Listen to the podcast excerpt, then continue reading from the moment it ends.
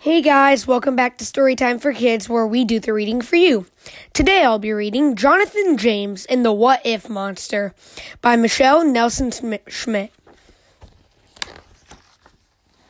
Some what if monsters like to hang out and fill up our heads with worry and doubt.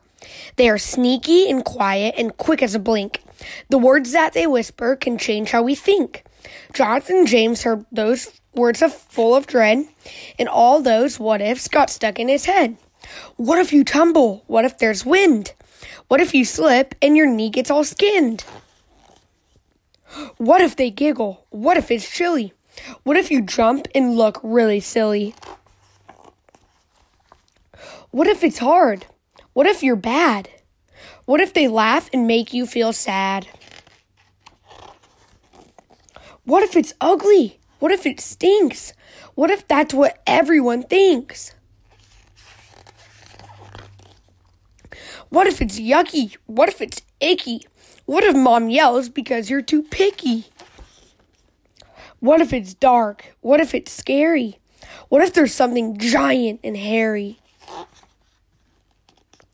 What if you lose? What if you're last? What if you're slow and never get fast? What if she laughs? What if she runs? What if she thinks you're not any fun? Now, wait just a minute. I have something to say after hearing what ifs all through the day. I hear all your worries. I hear all your claims. But what if you're wrong? asked Jonathan James. What if I climb to the top of that tree and I never slip or skin up a knee?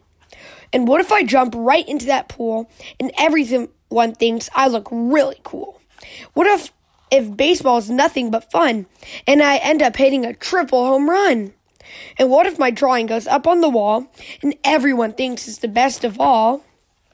And what if I taste some of that food and it puts my mouth in a really good mood?